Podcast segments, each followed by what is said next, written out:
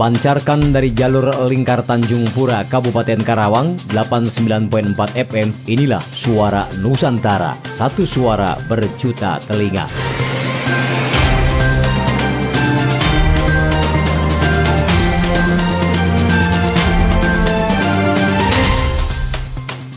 Assalamualaikum warahmatullahi wabarakatuh. Saya Egi Arianti Dan saya Bung Tris, dari LPPL Sturada Pangkal Perjuangan Karawang, Jawa Barat mempersembahkan Suara Nusantara, edisi 134, produksi LPPL, Sturada Pangkal Perjuangan Karawang, Jawa Barat. serangkaian berita yang kami rangkum dari seluruh LPPL Radio Televisi Indonesia. Segera kami persembahkan.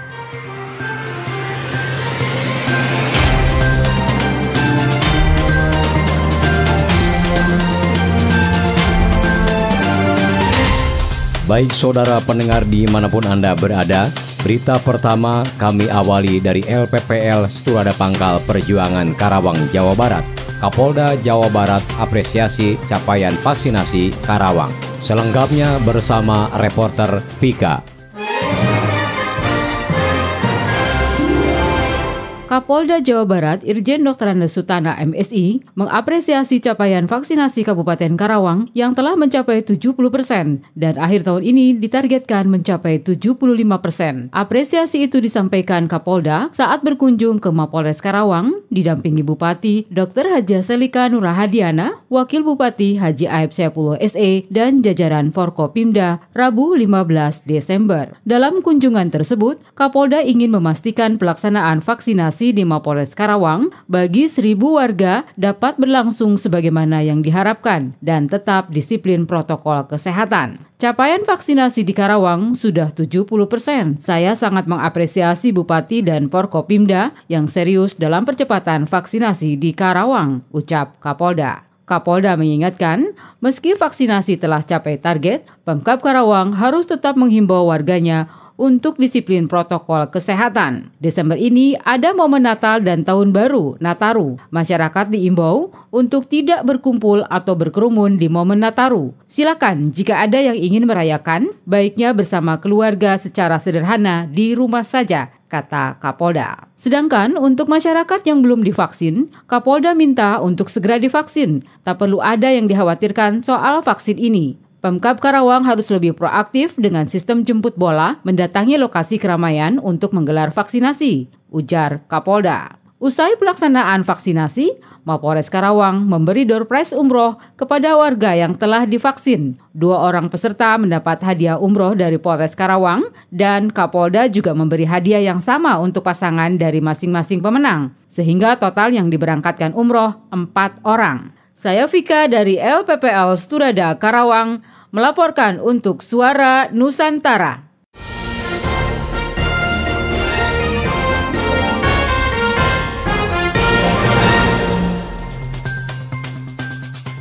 Saudara pendengar, demikian tadi berita dari LPPL Sturada Pang Perjuangan Karawang. Selanjutnya, mari kita dengarkan bersama berita dari LPPL Radio Abirawa FM Jawa Tengah. Bukti tipikor diserahkan, kasus serupa tak boleh terulang. Bersama reporter Heri Kisianto.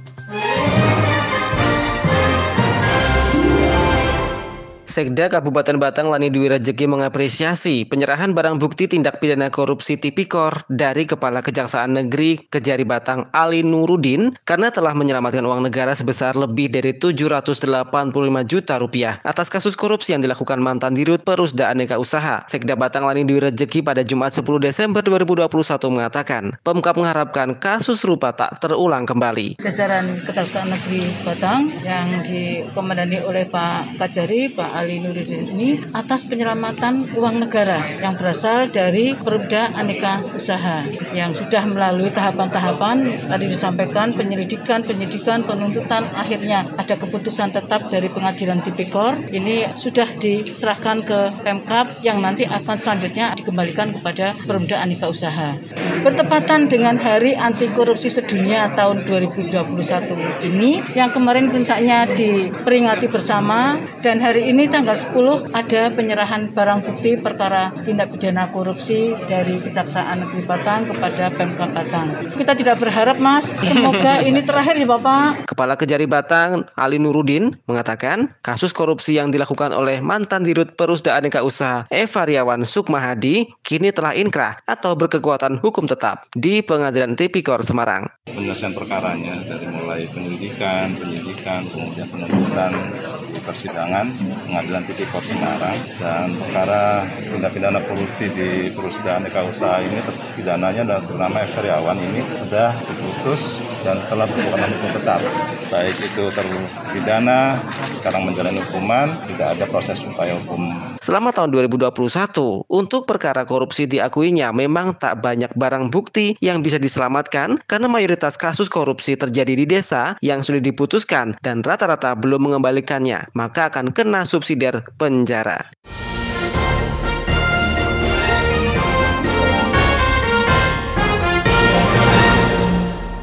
Demi anak yatim, Haji Marwan dan istri lelang sepatu untuk amal. Berikut informasi dari LPPL Citra Lestari RCL 98 FM Sukabumi bersama reporter Mei Junandi. Saatnya Suara Nusantara bersama saya, Mei Junandi, disampaikan RCL 98 FM Kabupaten Sukabumi. Demi anak yatim, Haji Marwan dan istri lelang sepatu untuk amal. Sepatu Bupati Sukabumi Haji Marwan Hamami beserta istri laku terjual sebesar 10 juta rupiah dalam gelaran Sukabumi Fashion Parade 2021 yang diselenggarakan Dewan Kerajinan Nasional Daerah atau Dekranasda Kabupaten Sukabumi Senin 13 Desember 2021. Sepatu yang dijual secara lelang di Sukabumi Craft Center, Gerai Dekranasda ini akan diserahkan untuk santunan yatim piatu. Berdasarkan data yang dihimpun, sepatu Haji Marwan dan istrinya ini berhasil dilelang dengan masing-masing seharga 5 juta rupiah. Sepatu berbahan kulit asli buatan UMKM asal Kabupaten Sukabumi ini dimenangkan oleh Eli dan Dia yang hadir dalam pembukaan Sukabumi Fashion Parade 2021. Sepatu hasil lelang tersebut tidak dibawa pemenangnya, namun diserahkan kepada Dekranasda. Bahkan, sepatu milik Haji Marwan yang telah ditandatanganinya ini disimpan di Dekranasda untuk dipajang. Selain itu, ada satu sepatu lagi yang berhasil dilelang dengan hasil yang sama, sehingga hasil lelang sepatu untuk charity ini sebesar 15 juta rupiah. Haji Marwan mengatakan, lelang sepatu yang dilaksanakan dalam kegiatan itu merupakan program kebaikan, apalagi hasil lelangannya untuk anak yatim piatu yang memerlukan perhatian secara bersama. Selain itu, Sukabumi Fashion Parade 2021 yang dibuka Haji Marwan pun merupakan program kebaikan Dekranasda untuk membantu UMKM. Menurut Haji Marwan, survive-nya UMKM akan berpengaruh secara luas terhadap ekonomi di Kabupaten Sukabumi, terutama daya beli masyarakat. Lebih jauhnya, ekonomi bisa terus terungkit, maka dari itu, dalam kegiatan yang dilaksanakan selama empat hari ini, berbagai potensi pertanian, kuliner, dan fashion terus didorong. Di sisi lain, Haji Marwan mengajak semua pihak terus menerapkan protokol kesehatan. Hal itu termasuk dalam pelaksanaan Sukabumi Fashion Parade 2021. Wakil Ketua Dekranasda Kabupaten Sukabumi, Tika Rostika Yosomantri juga mengatakan, Kegiatan ini akan dilaksanakan selama empat hari. Hal itu terhitung 13 hingga 16 Desember 2021. Acara yang berlangsung selama empat hari ini diisi berbagai kegiatan. Hal itu dimulai dari Fashion Show Mojang Jajaka Kabupaten Sukabumi, lelang sepatu, dan lomba Fashion Show anak. Selain itu, ada juga fashion show istri kepala perangkat daerah dan camat, serta parade UMKM Ecoprint. Di akhir kegiatan akan ada pengumuman lomba fashion show sekaligus pembagian cendramata. Demikian suara Nusantara disampaikan RCL 98 FM Kabupaten Sukabumi.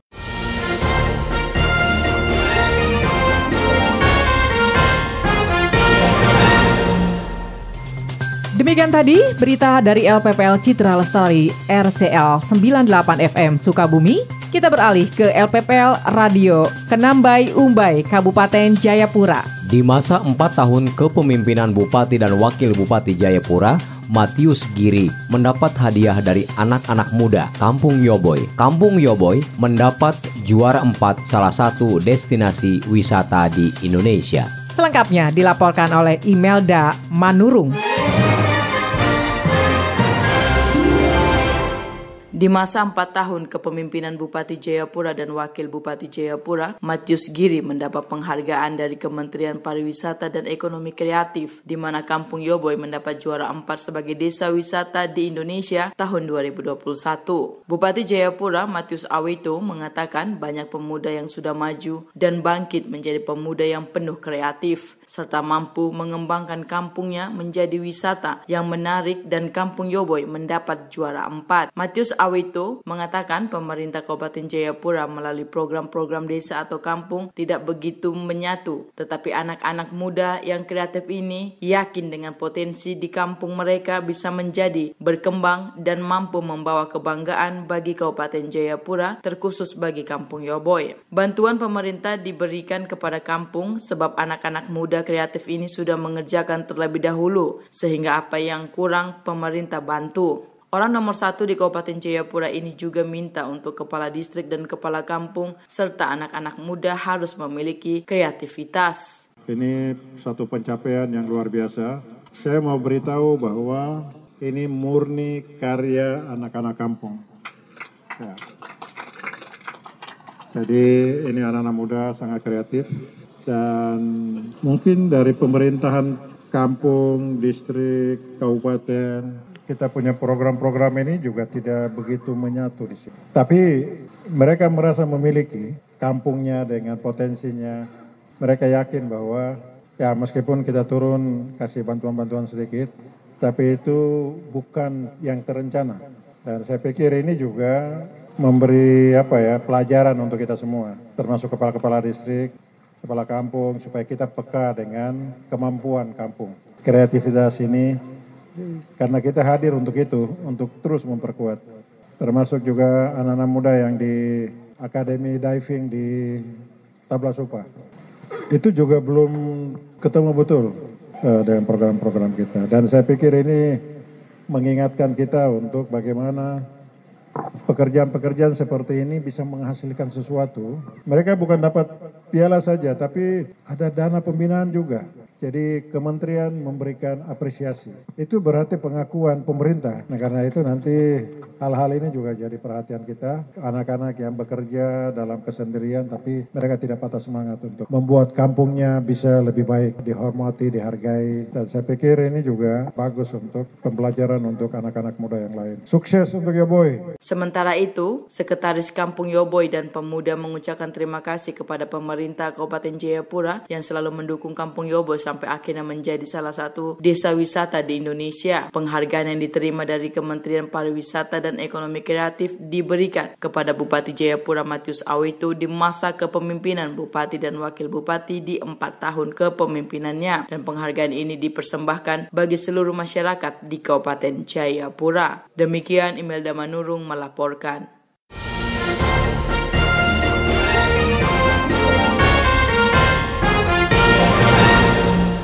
Dari LPPL Radio Tegar Beriman Kabupaten Bogor, Bupati Bogor Ade Yasin luncurkan lomba Festival Wisata Desa tahun 2022 untuk dorong pulihkan ekonomi desa sekaligus lestarikan lingkungan adat dan budaya setempat. Selengkapnya disampaikan reporter Inggar Prilda.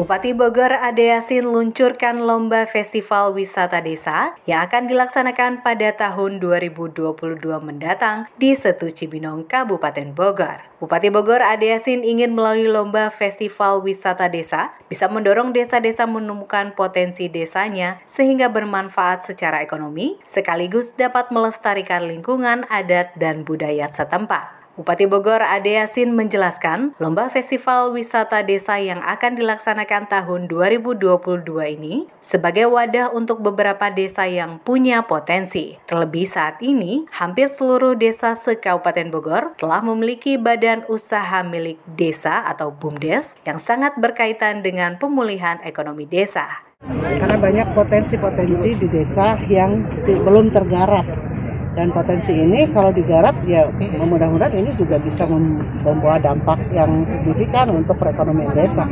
Makanya kenapa kita dorong ayo yang punya potensi kita bangun, kita benahi lalu kita jadikan tempat wisata objek-objek wisata ya sesuai dengan uh, visi misi kita yaitu uh, memperbanyak wisata di desa ya walaupun desa wisata desa itu kan marketnya memang lokal ya, ya. tetapi uh, itu kan juga uh, lokal juga tidak kalah menarik dan tidak kalah besar ya dia itu untuk uh, pergulir, bergulirnya ekonomi di, di desa.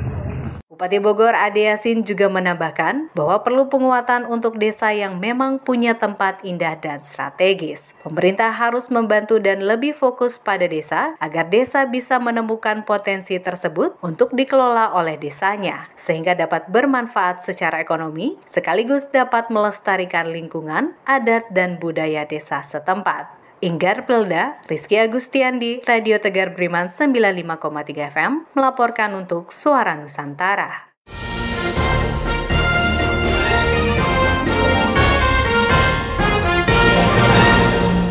Saudara pendengar, selanjutnya dari LPPL Radio Darussalam Musi Rawas, Sumatera Selatan.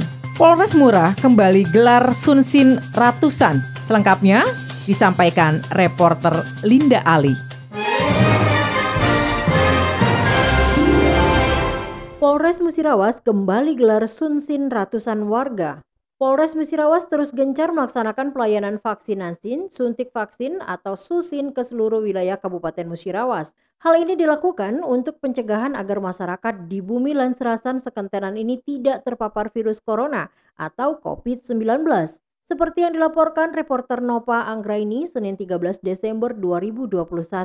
Kapolres Musirawas AKBP Pranedi mengatakan, Polres Musirawas bekerja sama dengan personil di 9 polsek serta petugas kesehatan di Kabupaten Musirawas. Untuk itu, ada 672 masyarakat yang divaksinasi. Sunsin yang terbagi dalam 14 kecamatan di Kabupaten Musirawas, Polres Musirawas terus melakukan pelayanan vaksinasi. Susin agar seluruh masyarakat Kabupaten Musirawas semuanya divaksin dalam upaya pencegahan terpaparnya virus corona. Kapolres menjelaskan sebelumnya pada Rabu 8 Desember 2021 ada 926 masyarakat yang telah divaksin dan pada Jumat kemarin 10 Desember ada 672 masyarakat yang telah divaksin. Ribuan masyarakat bahkan lebih yang telah divaksin, semoga ke depannya semakin banyak masyarakat yang ingin divaksin. Karena itu merupakan upaya untuk pencegahan terpaparnya virus corona. Berdasarkan data vaksinasi, Susin di 14 kecamatan di Kabupaten Musirawas di antaranya Kecamatan Muara Klingi dosis 1 ada 1 dosis dan dosis 2 ada 100 dosis. Kecamatan Selangit dosis 1 ada 68 dosis dan dosis 2 ada 52 dosis. Kemudian Kecamatan Jayaloka dosis 1 ada 3 dosis dan dosis 2 ada 11 dosis. Kecamatan STL Ulu Trawas dosis 1 ada 36 dosis dan dosis 2 ada 14 dosis. Selain itu juga, Kecamatan BTS Ulu dosis 1 ada 95 dosis, Kecamatan Sumberharta dosis 1 ada 31 dosis, dan dosis 2 ada 23 dosis, Kecamatan Muara Beliti dosis 1 ada 66 dosis, dan dosis 2 ada 46 dosis. Kecamatan Tugu Mulyo dosis 1 ada 44 dosis dan dosis 2 ada 26 dosis. Kecamatan Megang Sakti dosis 1 ada 7 dosis dan dosis 2 ada 60 dosis. Total keseluruhan gerai vaksinasi Polres Kabupaten vaksinasi Jumat 10 Desember 2021 yakni 672 dosis.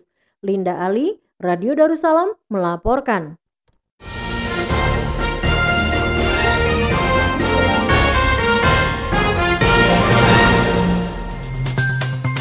Baik saudara pendengar di mana pun Anda berada, masih di Suara Nusantara edisi 134 produksi LPPL Sturada Pangkal Perjuangan Karawang, Jawa Barat. Berikutnya, LPPL Suara Perintis Kota Sukabumi, ketersediaan dan stok bahan pangan di kota Sukabumi untuk menghadapi libur Natal dan Tahun Baru dipastikan aman. Selengkapnya, Reporter Siti Aspia Sari melaporkan. Ketersediaan dan stok bahan pangan di kota Sukabumi untuk menghadapi libur Natal dan Tahun Baru dipastikan aman. Hal ini diungkapkan oleh Kepala Bidang Perdagangan Dinas Koperasi, Usaha Mikro, Perindustrian dan Perdagangan Diskumindak Kota Sukabumi, Widya Yuda Setiawan, dalam pemantauan ketersediaan, pasokan, harga, dan keamanan pangan pokok strategis pada hari Rabu 15 Desember 2021 di City Mall. Pemantauan melibatkan tim gabungan yang terdiri dari Dinas Ketahanan Pangan, Pertanian dan Perikanan, DKP 3, Diskumindak, dan Dinas Kesehatan. Dilaksanakan selama dua hari di beberapa pasar modern dan tradisional seperti Jogja Department Store dan Superindo. Terdapat 11 komoditas utama yang dipantau antara lain beras, jagung, daging, bawang, dan cabai, termasuk makanan kemasan. Kepala Bidang Perdagangan Diskumindag menyatakan hasil pemantauan menunjukkan harga komoditas utama terkendali masih di bawah harga eceran tertinggi. Sedangkan ketika ditanya mengenai harga minyak goreng yang naik, dijelaskannya hal ini memang menjadi fenomena secara global karena menguatnya harga CPO atau minyak kelapa sawit dunia. Sementara Kepala Bidang Ketahanan Pangan DKP 3, Sunario, hasil pemantauan dari dua lokasi menunjukkan pangan asal hewan maupun tumbuhan aman untuk dikonsumsi. Ia pun menghimbau seandainya masyarakat menemukan pangan yang tidak aman untuk dikonsumsi agar segera melaporkan ke DKP 3. Alhamdulillah ini dari pemantauan yang kita laksanakan hari ini di dua perwakilannya di super, juga supermarket sama dari Superindo dari sisi keamanan pangan kita tidak mendapatkan uh, indikasi ada masalah. Artinya pangan yang tersedia baik pangan segar asal tumbuhan maupun pangan asal hewan yang tersedia di Kota Sukabumi alhamdulillah layak dan aman dikonsumsi oleh masyarakat sehingga tidak perlu ada kekhawatiran. Tapi tetap kehati-hatian memang kita tetap menyarankan ya, makanya harus membeli di tempat-tempat yang secara legalitasnya sudah jelas. Kemudian kalau misalkan masyarakat mendapatkan atau menemukan uh, produk yang secara label maupun apa kemasan dan segala macam ini memang harus eh, hati-hati juga. Jadi kita saling ya kalau misalkan perlu dilaporkan aja ke kami maupun ke teman-teman di Kemendak, insya Allah nanti kita bisa tindak lanjuti. Dari LPPL Suara Perintis Kota Sukabumi, Siti Asfiasari melaporkan untuk Suara Nusantara.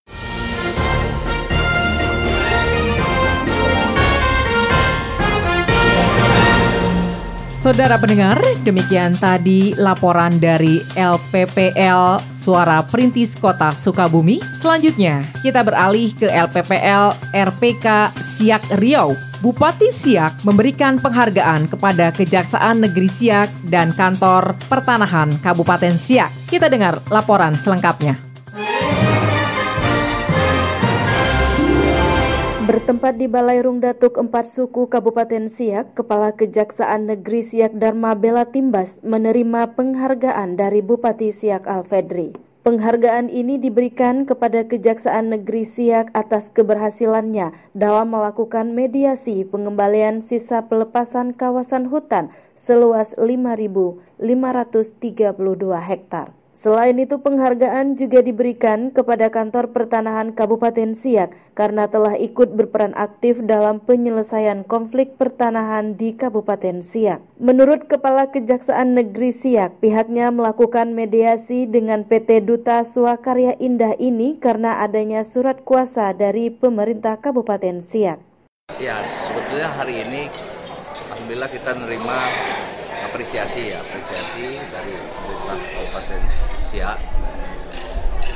terkait dengan keberhasilan kita memediasi dalam perolehan aset yang merupakan hak pengelolaan oleh PT BSD. Luasannya itu sekitar 5.563 hektar. Itu berada di tiga kecamatan, beberapa kelurahan yang sebetulnya itu berangkat dari program jaga desa dari bidang kerja. kami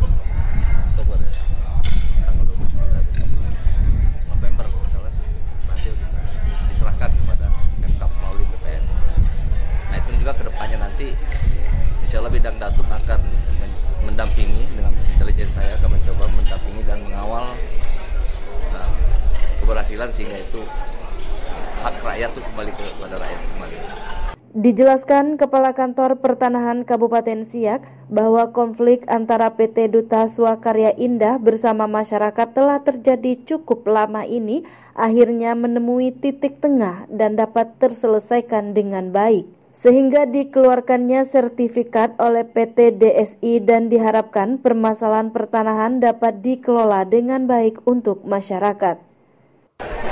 Jadi eh, atas penyelesaian konflik sih.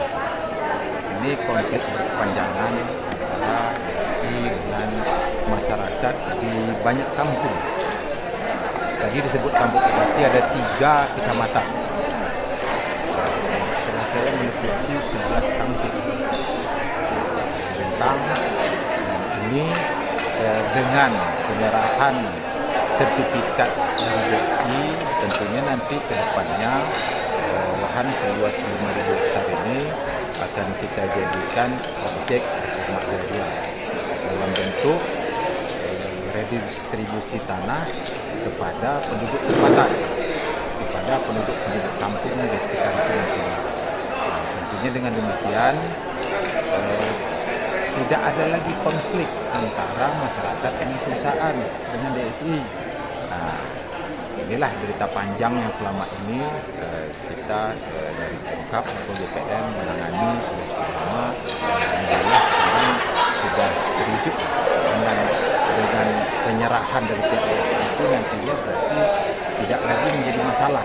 Dukungan dari Kejaksaan Negeri Siak dan pihak pertanahan yang telah mengupayakan mediasi antara pemerintah dan pimpinan PT DSI sehingga bisa mengembalikan selisih antara kawasan hutan dan izin lokasi perusahaan kepada pemerintah Kabupaten Siak melalui kantor pertanahan Kabupaten Siak. Ya, Pemda Kabupaten Siak memberikan apresiasi dan penghargaan pertama kepada Bapak Kepala Kejaksaan Negeri Siak yang telah mengupayakan mediasi dengan pimpinan dari PT DSI sehingga DSI bisa mengembalikan uh, selisih antara perompasan kawasan hutan dengan izin lokasinya. Kan perompasan kawasan 15.000 hektar izin lokasi sekitar 8.000 hektar. Nah itu alhamdulillah berkat bantuan kemudian dukungan dari Pak Kajari ini bisa didapatkan. Sehingga PT DSI mengembalikan lahan 5.000 hektar lebih ke uh, Badan Pertahanan Kabupaten Siak. Dari LPPL Radio RPK Siak Provinsi Riau, tim liputan mengabarkan.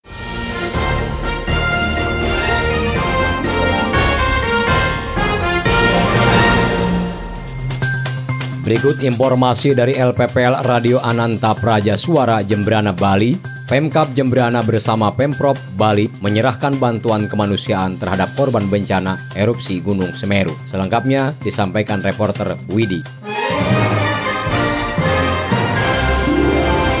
Sebagai wujud kepedulian terhadap korban bencana erupsi Gunung Semeru di Kabupaten Lumajang, Jawa Timur, Bupati Jemberana Inengah Tambo menyalurkan bantuan kemanusiaan yang diterima secara langsung oleh Bupati Lumajang Tori Kulhak pada Selasa 14 Desember 2021. Turut hadir dalam kegiatan tersebut Wakil Gubernur Bali Cokorde Oka Arta Ardana Sukawati. Bantuan yang diserahkan Bupati Jemberana merupakan hasil pengumpulan dana yang berasal dari aparatur sipil negara di lingkungan Pemkab Jembrana dengan total senilai Rp27.050.000. Sedangkan bantuan lainnya berupa mie instan 35 dus, air mineral 30 dus, pasta gigi 2 dus, sabun batang 3 dus, dan sikat gigi 2 dus. Bersamaan dengan Pemkab Jembrana, Provinsi Bali juga menyalurkan bantuan kemanusiaan yang diserahkan langsung oleh Wakil Gubernur Bali Cokorde Oka Arte Ardana Sukawati yang juga diterima oleh Bupati Lumajang.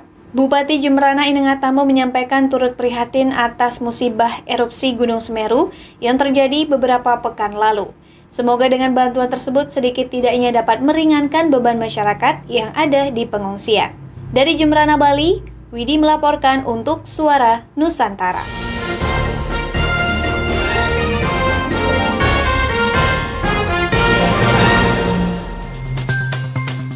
Selanjutnya, berita dari LPPL Radio Suara Muara Enim, Kabupaten Muara Enim raih penghargaan branding gerakan menuju Smart City 2021. Selengkapnya dilaporkan Andre Taulana.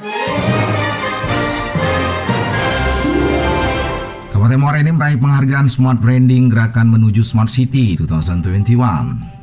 Kembali, Kabupaten Muara ini menorehkan prestasi di tingkat nasional, yaitu mendapatkan penghargaan dengan kategori Smart Branding Gerakan Menuju Smart City yang berhasil ditorehkan Kabupaten Muara ini setelah berkali-kali melakukan evaluasi terhadap sistem pemerintahan berbasis elektronik pada tahun 2021 ini dengan merangkul seluruh perangkat daerah lingkup pemerintah Kabupaten Muara Enim yang dimotori oleh Dinas Komunikasi dan Informatika Kabupaten Muara Enim. Penghargaan yang secara langsung diberikan oleh Menteri Kominfo Republik Indonesia menjadi bukti keseriusan bahwa Pemkap Muara Enim dalam membantu pemerintah pusat untuk mensukseskan gerakan menuju Smart City tersebut. Acara yang berlangsung di International Convention Exhibition BSD Tangerang yang dihadiri langsung oleh Menteri Komunikasi dan Informatika Republik Indonesia Johnny G. Fleet mengatakan pengembangan Smart City di Indonesia pada tahun 2021 ini diperluas menjangkau destinasi pariwisata super prioritas dan menurutnya juga sektor pariwisata menjadi salah satu sektor yang paling terdampak akibat pandemi COVID-19 dan pemerintah fokus untuk mempercepat pemulihan sektor ini. Sementara itu Kepala Dinas Komunikasi dan Informatika Kabupaten Muara Enim Ardian Ardi mengatakan penghargaan tersebut merupakan hasil sinergitas dari seluruh elemen perangkat daerah lingkup Pemkap Muara Enim. Andre Tolana, Suara Muara Enim Radio untuk Suara Nusantara.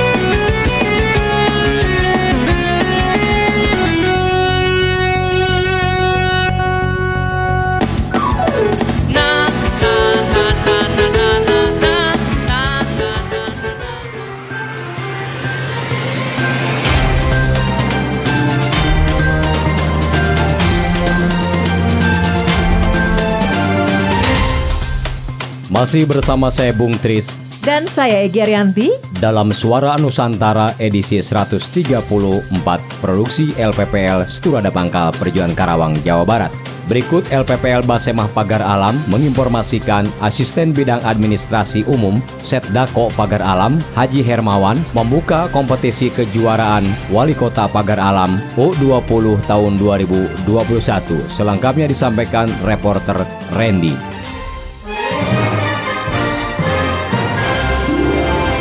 Asisten Bidang Administrasi Umum Sedako Pegaralam Haji Hermawan membuka kompetisi kejuaraan Wali Kota Pegaralam U20 tahun 2021 di lapangan sepak bola Alun-Alun Selatan Kota Pegaralam pada Selasa 14 Desember 2021. Kejuaraan ini untuk menjaring bakat atlet-atlet muda Kota Pegaralam sekaligus sebagai wadah dan sarana positif bagi generasi muda untuk mengaktualisasi diri dalam mengembangkan potensinya serta sebagai sebagai tontonan hiburan yang menarik bagi masyarakat kota Pagaralam. Pada kejuaraan ini ada tiga bidang olahraga yang dipertandingkan di lokasi yang berbeda, yakni sepak bola U20 di lapangan Alun-Alun Selatan, bola voli U20 di lapangan samping SMP Negeri 2, dan futsal U20 di lapangan Sedulur Mekar Alam. Asisten Bidang Administrasi Umum Sedako Pagaralam Haji Hermawan pada sambutannya sangat menyambut baik kejuaraan ini karena satu rangkaian olahraga ini merupakan yang sangat digemari oleh masyarakat Kota Pagaralam. Lanjut Hermawan, dengan terselenggaranya kegiatan ini,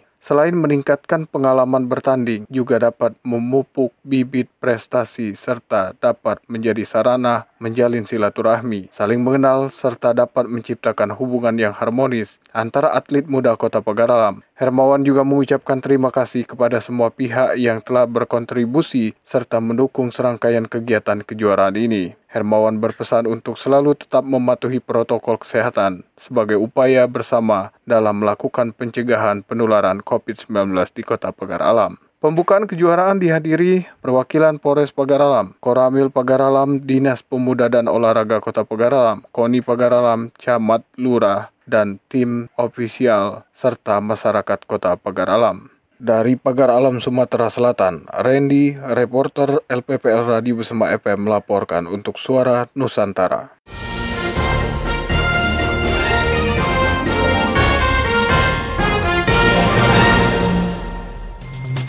Dari LPPL Basema Pagar Alam, berikut kita simak berita dari LPPL Rapemda Pringsewu.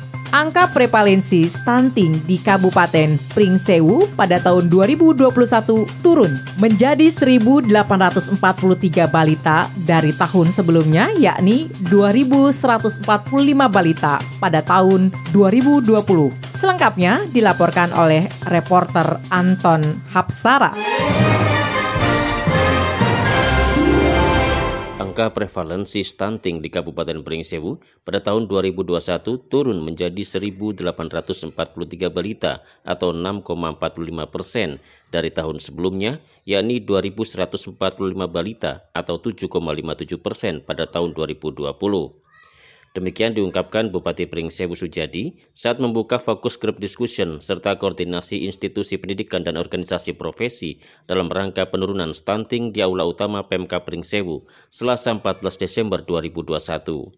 Angka tersebut, ungkap Bupati, merupakan hasil pengukuran tinggi badan terhadap anak di bawah lima tahun, di mana hasil pengukuran tersebut beserta publikasi angka stunting merupakan salah satu intervensi terintegrasi yang dilakukan pemerintah Kabupaten Pringsewu yang digunakan untuk memperkuat komitmen pemerintah daerah dan masyarakat dalam gerakan bersama penurunan stunting. Pengukuran dan publikasi angka stunting ini adalah upaya untuk memperoleh data prevalensi stunting terkini pada skala layanan tingkat kabupaten, kecamatan, dan pekon atau desa. Dikatakan, upaya penurunan stunting ini terdiri dari intervensi spesifik dan intervensi sensitif yang harus dilakukan oleh semua pihak, Salah satu upaya untuk meningkatkan keakuratan data dalam pengukuran stunting diperlukan alat antropometri yang sesuai dengan standar, di mana Pringsewu sudah mengadakan alat antropometri dengan memanfaatkan dana desa mulai tahun 2019 hingga sekarang dan dengan anggaran dana alokasi khusus atau DAK 2021. Pringsewu menargetkan pada tahun 2022 mendatang satu posyandu, satu alat antropometri. Bupati Pringsewu Sujadi juga mengajak semua pihak bersama-sama bersinergi demi mewujudkan generasi Indonesia emas sebagai cikal bakal generasi penerus estafet pembangunan di Kabupaten Pringsewu, khususnya dan Indonesia pada umumnya. Kegiatan FGD digelar secara offline dan online, diikuti seluruh OPD dan instansi terkait beserta stakeholders – pada kesempatan tersebut, turut ditandatangani komitmen bersama organisasi profesi dan institusi pendidikan di Kabupaten Pringsewu, serta penyerahan secara simbolis alat antropometri oleh Bupati kepada para kepala pekon atau kepala desa serta lurah di Kabupaten Pringsewu. Dari Pringsewu, Anton Napsara, LPPL, Radio Siaran Pemerintah Daerah Kabupaten Pringsewu untuk Suara Nusantara.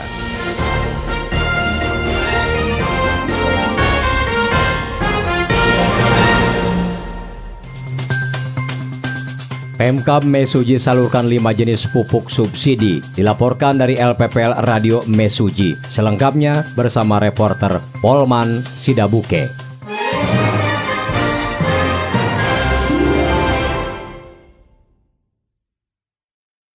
PMK Mesuji salurkan 5 jenis pupuk subsidi. Guna meningkatkan kesejahteraan petani, Dinas Pertanian Mesuji melalui bidang sarana dan prasarana telah menyalurkan lima jenis bantuan pupuk bersubsidi ke para petani di kabupaten tersebut. Kepala Bidang Sarana dan Prasarana Dinas Pertanian Mesuji, Gunawan mengatakan penyaluran pupuk bersubsidi ini telah tersalurkan pada bulan Desember tahun 2021 yang dikeluarkan dari PT Putri dan PT Petrokemia. Jenis pupuk bersubsidi yang sudah disalurkan petani yakni urea alokasi 9.840 ton sudah terrealisasi 8.154 atau 86 persen. Petrokimia alokasi 1.703 realisasi 1.220 atau 72 persen. NPK alokasi 6.316 realisasi 7.086 atau 89 persen. JA alokasi 181 realisasi 84 atau 46 persen. Organik alokasi 781 realisasi 290 atau 37 persen. Menurutnya, syarat agar petani yang belum mendapatkan bantuan pupuk bersubsidi bisa mendaftarkan langsung ke Gapoktan masing-masing di desanya, lalu dilakukan pendataan oleh Kepala Gapoktan dan memiliki lahan maksimal 2 hektar. Dengan adanya bantuan pupuk bersubsidi ini dapat membantu petani mesuji lebih sejahtera dalam mengembangkan usaha bidang pertanian dan perkebunan pungkasnya. Saya Polman, reporter LPPL Radio Suara Mesuji melaporkan untuk Suara Nusantara.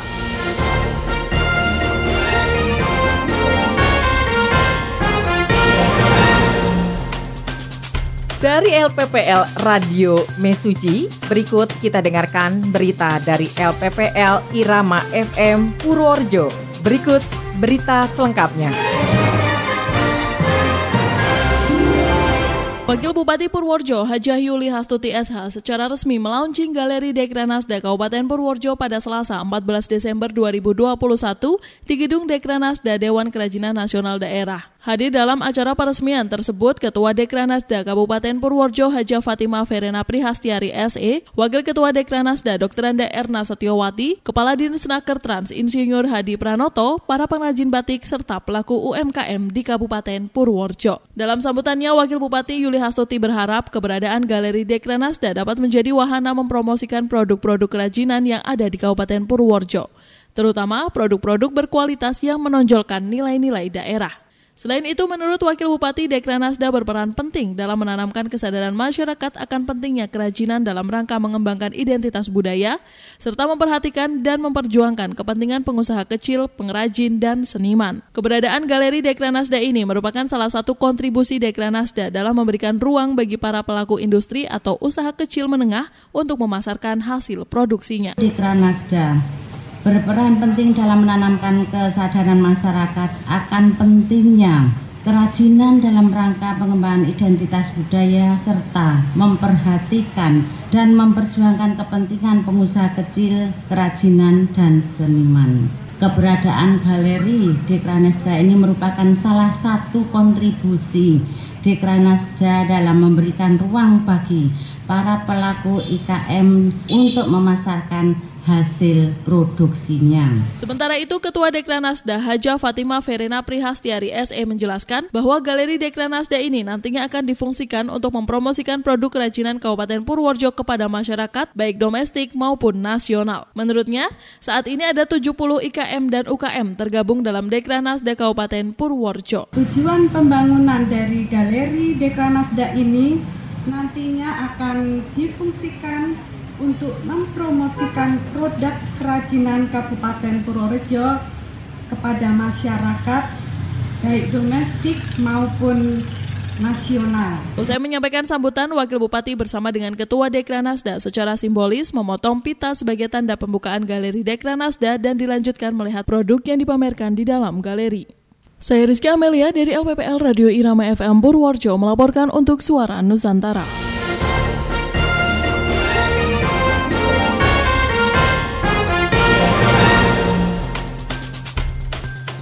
Dari LPPL Tabalong, ini strategi PMK Tabalong kejar vaksinasi 70% di akhir tahun. Selengkapnya disampaikan reporter Muhammad Aryadi. Untuk mempercepat vaksinasi di Kabupaten Tabalong, pemerintah daerah kembali menggelar rapat koordinasi yang dilaksanakan pada 13 Desember 2021 di Aula Pendopo Bersinar Pembataan. Rapat yang dipimpin Bupati Tabalong Ana Syafiani ini membahas instruksi pemerintah pusat yang menargetkan setiap daerah untuk mencapai angka vaksinasi 70% pada akhir Desember mendatang. Hingga saat ini, angka vaksinasi di Tabalong sudah mencapai sekitar 57,91 persen. Sehingga untuk mencapai angka target pemerintah pusat, Kabupaten Tabalong masih harus mengejar 12,09 persen atau sekitar 23.554 dosis. Untuk merealisasikannya, Pemkap Tabalong menyiapkan strategi untuk menggeser tenaga vaksinator di kecamatan yang realisasi vaksinasinya tinggi ke kecamatan dengan realisasi vaksinasi rendah.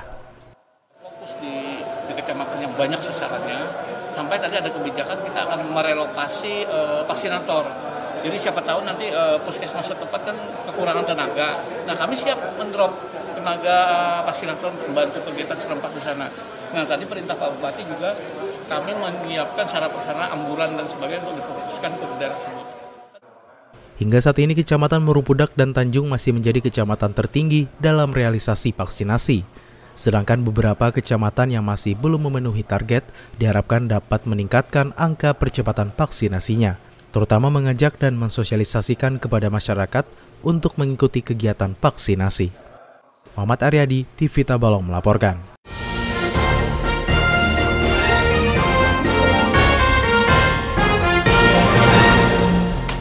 Saudara pendengar dari LPPL Radio Bahana Batang Hari Jambi, Bupati Batanghari lantik 59 kades terpilih di Kabupaten Batanghari. Selengkapnya akan dilaporkan oleh reporter Regina Masli. Bupati Batanghari Muhammad Fadil Arif SE melantik 59 kepala desa kadis terpilih atau menang dalam perhelatan Pilkades serentak yang dilaksanakan pada bulan Oktober lalu. Pelantikan tersebut dilaksanakan di ruang pola besar kantor Bupati Batanghari, yang mana dilantik dan diambil sumpah jabatan oleh orang nomor satu di bumi serentak Regam, Kamis 16 Desember 2021. Dan hadir juga pada kesempatan itu Wakil Bupati Batanghari Haji Baktiar SP, Sekretaris Daerah Kabupaten Batanghari Haji Muhammad Azan SH, Damdim 0415 Batanghari, Kapolres Batanghari yang diwakili Kajari Batanghari, serta para camat dan PLT Kadis PMD Kabupaten Batanghari dan para tamu undangan lainnya.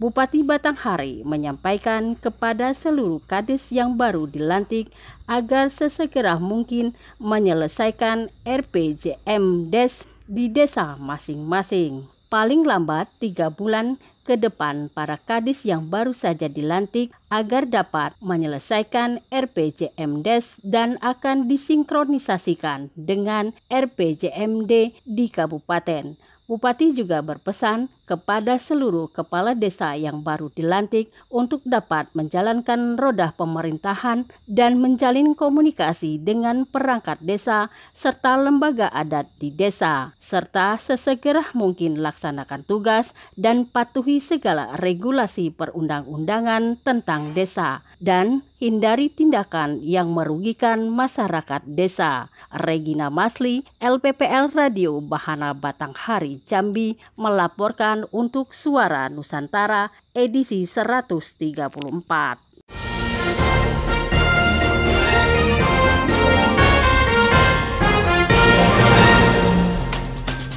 Berikutnya, informasi dari LPPL Radio In FM Kebumen dan inilah berita selengkapnya.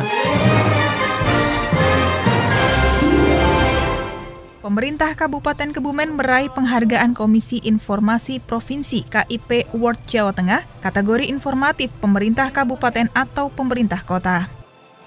Penghargaan diterima langsung oleh Sekda Kebumen Ahmad Ujang Sugiono mewakili Bupati Kebumen saat acara penganugerahan Badan Publik KIP Award Provinsi Jawa Tengah tahun 2021 Selasa 14 Desember 2021 yang berlangsung di Universitas Dianuswantoro Semarang. Selain pemerintah Kabupaten Kebumen, penghargaan untuk kategori ini juga diberikan untuk Kabupaten Batang, Kabupaten Banyumas, Kabupaten Demak, Kabupaten Karanganyar, Kabupaten Wonogiri, dan Kota Semarang. Acara yang mengambil tema Satu Dasawarsa Komisi Informasi Provinsi Jawa Tengah berkarya ini juga dihadiri Wakil Gubernur Jawa Tengah Taji Yasin Maimun, Komisioner Komisi Informasi Pusat, Ketua Komisi Informasi Provinsi Jawa Tengah, serta Badan Publik di Jawa Tengah. Wakil Gubernur dalam sambutannya menyampaikan ucapan selamat kepada semua penerima penghargaan karena keberaniannya membuka diri, memberikan informasi sehingga bisa bekerja lebih baik. Lebih lanjut, Taji Yasin berharap pelayanan publik tidak berhenti pada pemberian informasi, tetapi dalam mengungkapkan penanganan. Selain itu juga berharap roh keterbukaan informasi publik menetes hingga desa dan kelurahan. Ketua KIP Jawa Tengah Sosiawan menyampaikan, pemerintah sebagai badan milik publik wajib memberikan informasi yang dibutuhkan masyarakat, terutama di tengah arus informasi yang kian samar dengan lalu lalang informasi yang tidak benar alias hoax. Terkait KIP Award 2021, Sosiawan menyebut pihaknya telah melakukan seleksi ketat. Penilaian berdasarkan Undang-Undang Nomor 14 Tahun 2008 tentang Keterbukaan Informasi Publik. Pihaknya telah melakukan monef menakar sejauh mana badan publik memenuhi standar pelayanan kepada publik sehingga apakah badan tersebut masuk dalam kategori cukup informatif menuju atau sudah informatif. Sementara itu, ikut menyaksikan secara langsung dari Pemkap Kebumen, Sekretaris Dinas Kominfo Kabupaten Kebumen Budiono, dan Kabit IKP Dewi Indriastuti.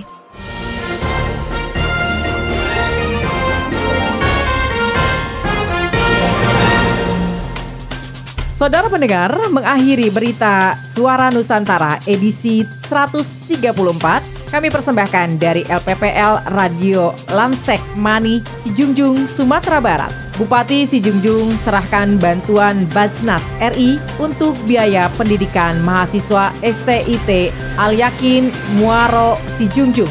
Selengkapnya dilaporkan oleh reporter Yuli Anissa.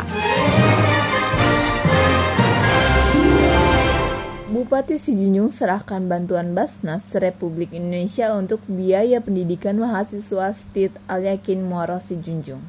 Bupati Sijunjung Beni Dwi Fayuswir menyerahkan bantuan biaya pendidikan dari Basnas Republik Indonesia untuk mahasiswa STIT Yayasan Al-Yakin Muara Sijunjung di kampus sekolah tinggi tersebut di Muaro Sijunjung pada Senin 13 Desember 2021.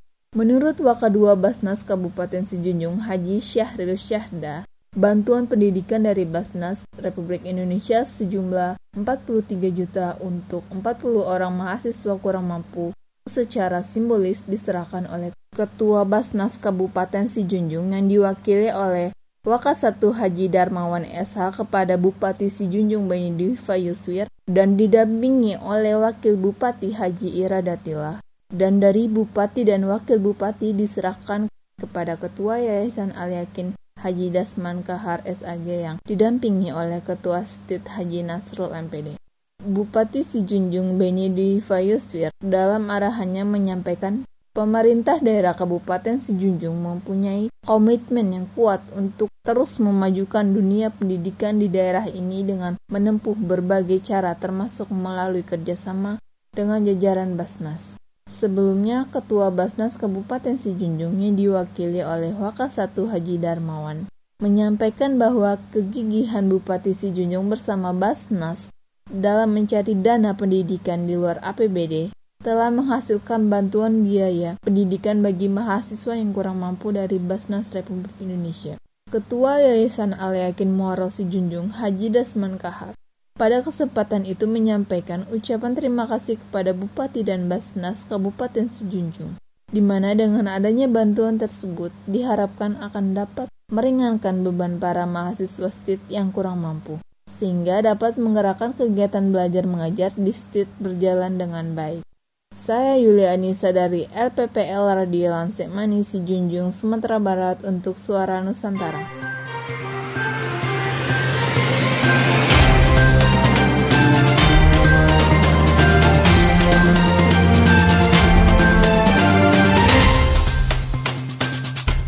Saudara pendengar di mana pun Anda berada, demikian Suara Nusantara edisi 134 produksi LPPL Sturada Pangkal Perjuangan Kabupaten Karawang, Jawa Barat kami sampaikan. Saya Egi Arianti dan saya Bung Tris dari LPPL Sturada Pangkal Perjuangan Karawang, Jawa Barat mengucapkan terima kasih atas segala perhatian. Mohon maaf apabila ada hal yang kurang berkenan. Kami pamit undur diri. Wassalamualaikum warahmatullahi wabarakatuh. Semangatlah insan radio.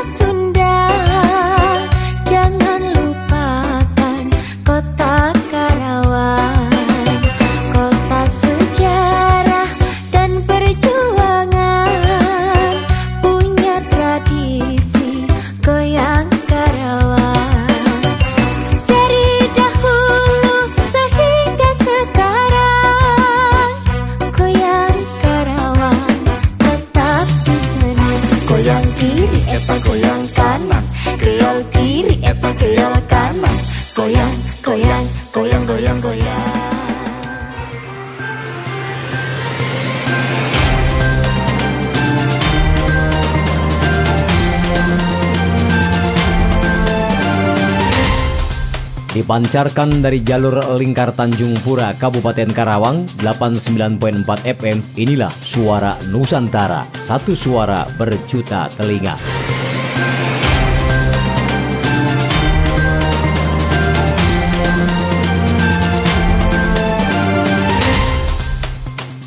Assalamualaikum warahmatullahi wabarakatuh, saya Egi Arianti. Dan saya Bung Tris dari LPPL Sturada Pangkal Perjuangan Karawang, Jawa Barat mempersembahkan Suara Nusantara edisi 134 produksi LPPL Sturada Pangkal Perjuangan Karawang, Jawa Barat. Serangkaian berita yang kami rangkum dari seluruh LPPL Radio Televisi Indonesia segera kami persembahkan.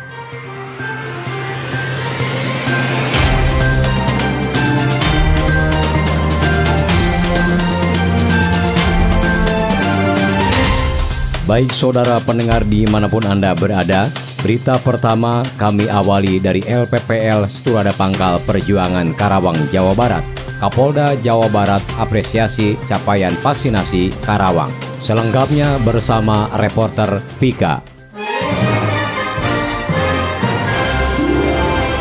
Kapolda Jawa Barat Irjen Dr. Andes Sutana MSI mengapresiasi capaian vaksinasi Kabupaten Karawang yang telah mencapai 70 persen dan akhir tahun ini ditargetkan mencapai 75 persen. Apresiasi itu disampaikan Kapolda saat berkunjung ke Mapolres Karawang didampingi Bupati Dr. Haja Selika Nurahadiana, Wakil Bupati Haji Aib Sepuluh SE, dan jajaran Forkopimda Rabu 15 Desember. Dalam kunjungan tersebut, Kapolda ingin memastikan pelaksanaan vaksinasi vaksinasi di Mapolres Karawang bagi seribu warga dapat berlangsung sebagaimana yang diharapkan dan tetap disiplin protokol kesehatan. Capaian vaksinasi di Karawang sudah 70 persen. Saya sangat mengapresiasi Bupati dan Forkopimda yang serius dalam percepatan vaksinasi di Karawang, ucap Kapolda. Kapolda mengingatkan, meski vaksinasi telah capai target, Pemkap Karawang harus tetap menghimbau warganya untuk disiplin protokol kesehatan. Desember ini ada momen Natal dan Tahun Baru, Nataru. Masyarakat diimbau untuk tidak berkumpul atau berkerumun di momen Nataru. Silakan jika ada yang ingin merayakan, baiknya bersama keluarga secara sederhana di rumah saja kata Kapolda. Sedangkan untuk masyarakat yang belum divaksin,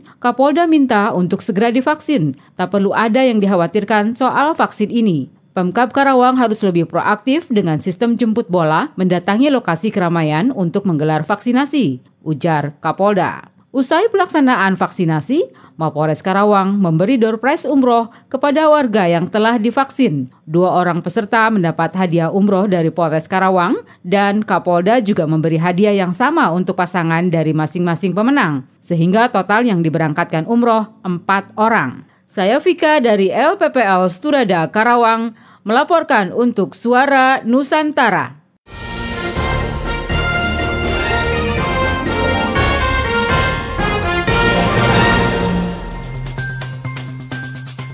Saudara pendengar, demikian tadi berita dari LPPL Sturada Perjuangan Karawang. Selanjutnya, mari kita dengarkan bersama berita dari LPPL Radio Abirawa FM Jawa Tengah bukti tipikor diserahkan, kasus serupa tak boleh terulang. Bersama reporter Heri Kisianto.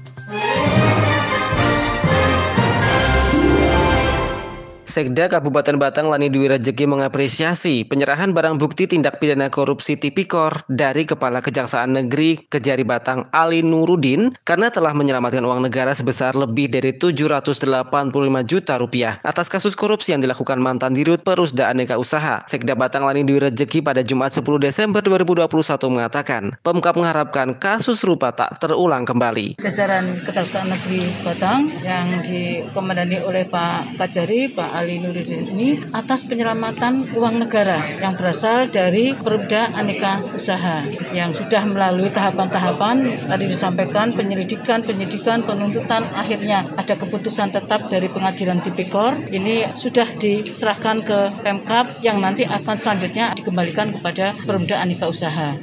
Bertepatan dengan Hari Anti Korupsi Sedunia tahun 2021 ini yang kemarin puncaknya diperingati bersama dan hari ini tanggal 10 ada penyerahan barang bukti perkara tindak pidana korupsi dari Kejaksaan Negeri Batang kepada Pemkab Batang. Kita tidak berharap Mas, semoga ini terakhir ya Bapak. Kepala Kejari Batang Ali Nurudin mengatakan kasus korupsi yang dilakukan oleh mantan Dirut Perusda Aneka Usaha Eva Riawan Sukmahadi kini telah inkrah atau berkekuatan hukum tetap di Pengadilan Tipikor Semarang. Penyelesaian perkaranya dari mulai penyelidikan, penyidikan, kemudian penuntutan, persidangan Pengadilan Tipikor Semarang dan perkara tindak pidana korupsi di perusahaan Eka Usaha ini pidananya dan bernama Eferiawan ini sudah diputus dan telah berbukan hukum tetap. Baik itu terpidana sekarang menjalani hukuman tidak ada proses upaya hukum. Selama tahun 2021, untuk perkara korupsi diakuinya memang tak banyak barang bukti yang bisa diselamatkan karena mayoritas kasus korupsi terjadi di desa yang sudah diputuskan dan rata-rata belum mengembalikannya, maka akan kena subsidiar penjara.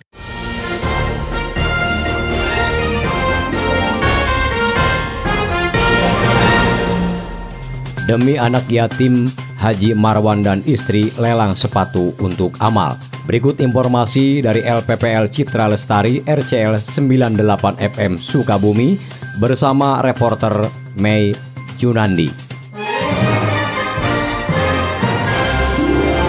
Saatnya Suara Nusantara bersama saya Mei Junandi disampaikan RCL 98 FM Kabupaten Sukabumi. Demi anak yatim, Haji Marwan dan istri lelang sepatu untuk amal. Sepatu Bupati Sukabumi Haji Marwan Hamami beserta istri laku terjual sebesar 10 juta rupiah dalam gelaran Sukabumi Fashion Parade 2021 yang diselenggarakan Dewan Kerajinan Nasional Daerah atau Dekranasda Kabupaten Sukabumi Senin 13 Desember 2021. Sepatu yang dijual secara lelang di Sukabumi Craft Center, gerai Dekranasda ini akan diserahkan untuk santunan yatim piatu. Berdasarkan data yang dihimpun, sepatu Haji Marwan dan istrinya ini berhasil dilelang dengan masing-masing seharga 5 juta rupiah.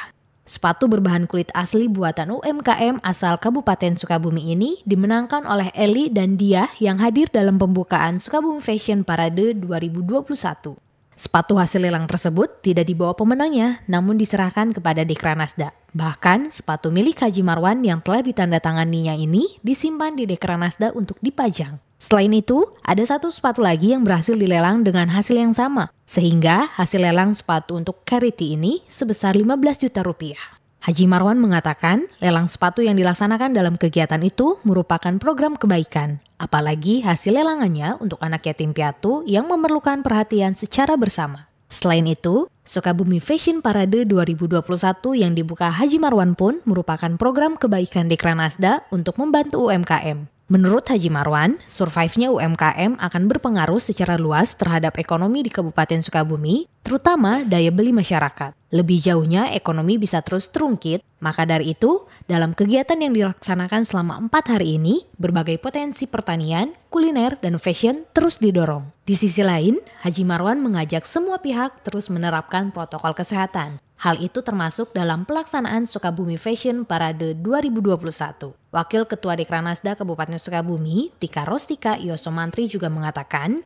kegiatan ini akan dilaksanakan selama empat hari. Hal itu terhitung 13 hingga 16 Desember 2021. Acara yang berlangsung selama empat hari ini diisi berbagai kegiatan. Hal itu dimulai dari Fashion Show Mojang Jejaka Kabupaten Sukabumi, lelang sepatu, dan lomba fashion show anak. Selain itu, ada juga fashion show istri kepala perangkat daerah dan camat, serta parade UMKM Ecoprint. Di akhir kegiatan akan ada pengumuman lomba fashion show sekaligus pembagian cendramata. Demikian suara Nusantara disampaikan RCL 98 FM Kabupaten Sukabumi.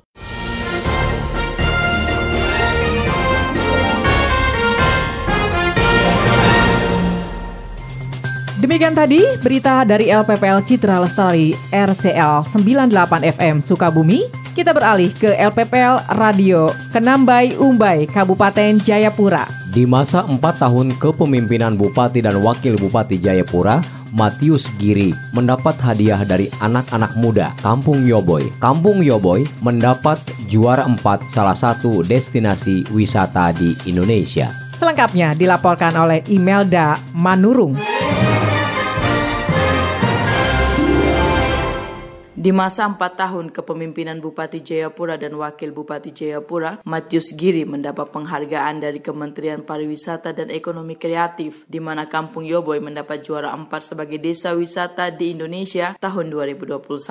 Bupati Jayapura, Matius Awito, mengatakan banyak pemuda yang sudah maju dan bangkit menjadi pemuda yang penuh kreatif, serta mampu mengembangkan kampungnya menjadi wisata yang menarik dan Kampung Yoboy mendapat juara empat. Matius mengatakan pemerintah Kabupaten Jayapura melalui program-program desa atau kampung tidak begitu menyatu, tetapi anak-anak muda yang kreatif ini yakin dengan potensi di kampung mereka bisa menjadi berkembang dan mampu membawa kebanggaan bagi Kabupaten Jayapura terkhusus bagi Kampung Yoboy. Bantuan pemerintah diberikan kepada kampung sebab anak-anak muda kreatif ini sudah mengerjakan terlebih dahulu sehingga apa yang kurang pemerintah bantu. Orang nomor satu di Kabupaten Jayapura ini juga minta untuk kepala distrik dan kepala kampung serta anak-anak muda harus memiliki kreativitas. Ini satu pencapaian yang luar biasa.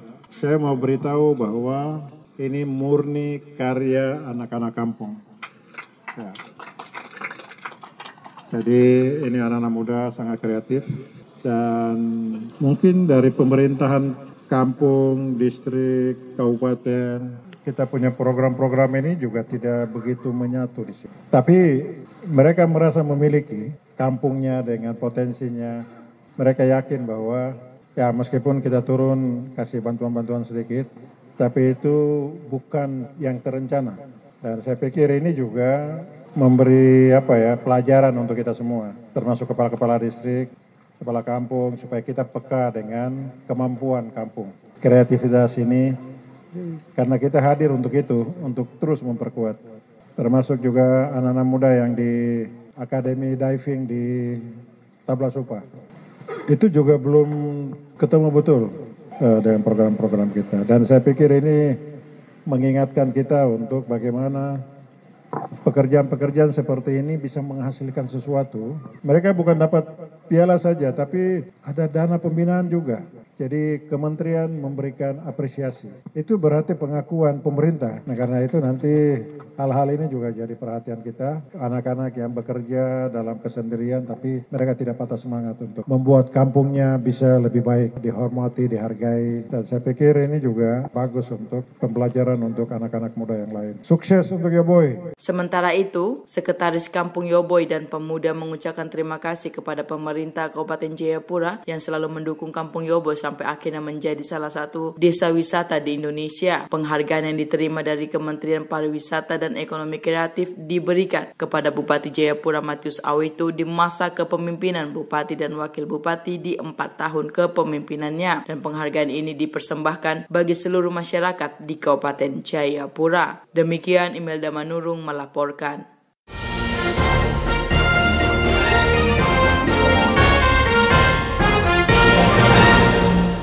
Dari LPPL Radio Tegar Beriman Kabupaten Bogor, Bupati Bogor Ade Yasin luncurkan lomba Festival Wisata Desa tahun 2022 untuk dorong pulihkan ekonomi desa sekaligus lestarikan lingkungan adat dan budaya setempat. Selengkapnya disampaikan reporter Inggar Prilda. Bupati Bogor Ade Yasin luncurkan lomba Festival Wisata Desa yang akan dilaksanakan pada tahun 2022 mendatang di Setu Cibinong, Kabupaten Bogor. Bupati Bogor Ade Yasin ingin melalui lomba Festival Wisata Desa bisa mendorong desa-desa menemukan potensi desanya sehingga bermanfaat secara ekonomi sekaligus dapat melestarikan lingkungan adat dan budaya setempat. Bupati Bogor Ade Yasin menjelaskan, lomba festival wisata desa yang akan dilaksanakan tahun 2022 ini sebagai wadah untuk beberapa desa yang punya potensi. Terlebih saat ini, hampir seluruh desa se-Kabupaten Bogor telah memiliki badan usaha milik desa atau BUMDes yang sangat berkaitan dengan pemulihan ekonomi desa. Karena banyak potensi-potensi di desa yang belum tergarap dan potensi ini kalau digarap ya mudah-mudahan ini juga bisa membawa dampak yang signifikan untuk perekonomian desa. Makanya kenapa kita dorong ayo yang punya potensi kita bangun, kita benahi lalu kita jadikan tempat wisata objek-objek wisata ya sesuai dengan uh, visi misi kita yaitu uh, memperbanyak wisata di desa. Ya walaupun desa wisata desa itu kan marketnya memang lokal ya, ya. tetapi uh, itu kan juga uh, lokal juga tidak kalah menarik dan tidak kalah besar ya dia itu untuk uh, pergulir, bergulirnya ekonomi di, di desa.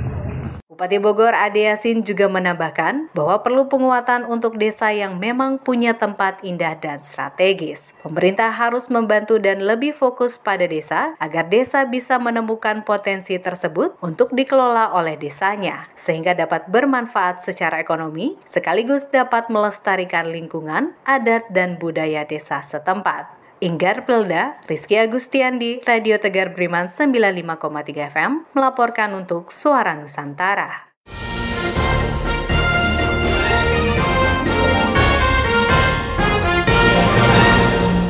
Saudara pendengar, selanjutnya dari LPPL Radio Darussalam Musi Rawas, Sumatera Selatan. Polres Murah kembali gelar Sunsin ratusan. Selengkapnya disampaikan reporter Linda Ali. Polres Musirawas kembali gelar sunsin ratusan warga. Polres Musirawas terus gencar melaksanakan pelayanan vaksinasi, suntik vaksin atau susin ke seluruh wilayah Kabupaten Musirawas. Hal ini dilakukan untuk pencegahan agar masyarakat di bumi Lanserasan sekentenan ini tidak terpapar virus corona atau COVID-19. Seperti yang dilaporkan reporter Nova Anggraini Senin 13 Desember 2021. Kapolres Musirawas AKBP Pranedi mengatakan, Polres Musirawas bekerja sama dengan personil di 9 polsek serta petugas kesehatan di Kabupaten Musirawas. Untuk itu, ada 672 masyarakat yang divaksinasi. Sunsin yang terbagi dalam 14 kecamatan di Kabupaten Musirawas, Polres Musirawas terus melakukan pelayanan vaksinasi.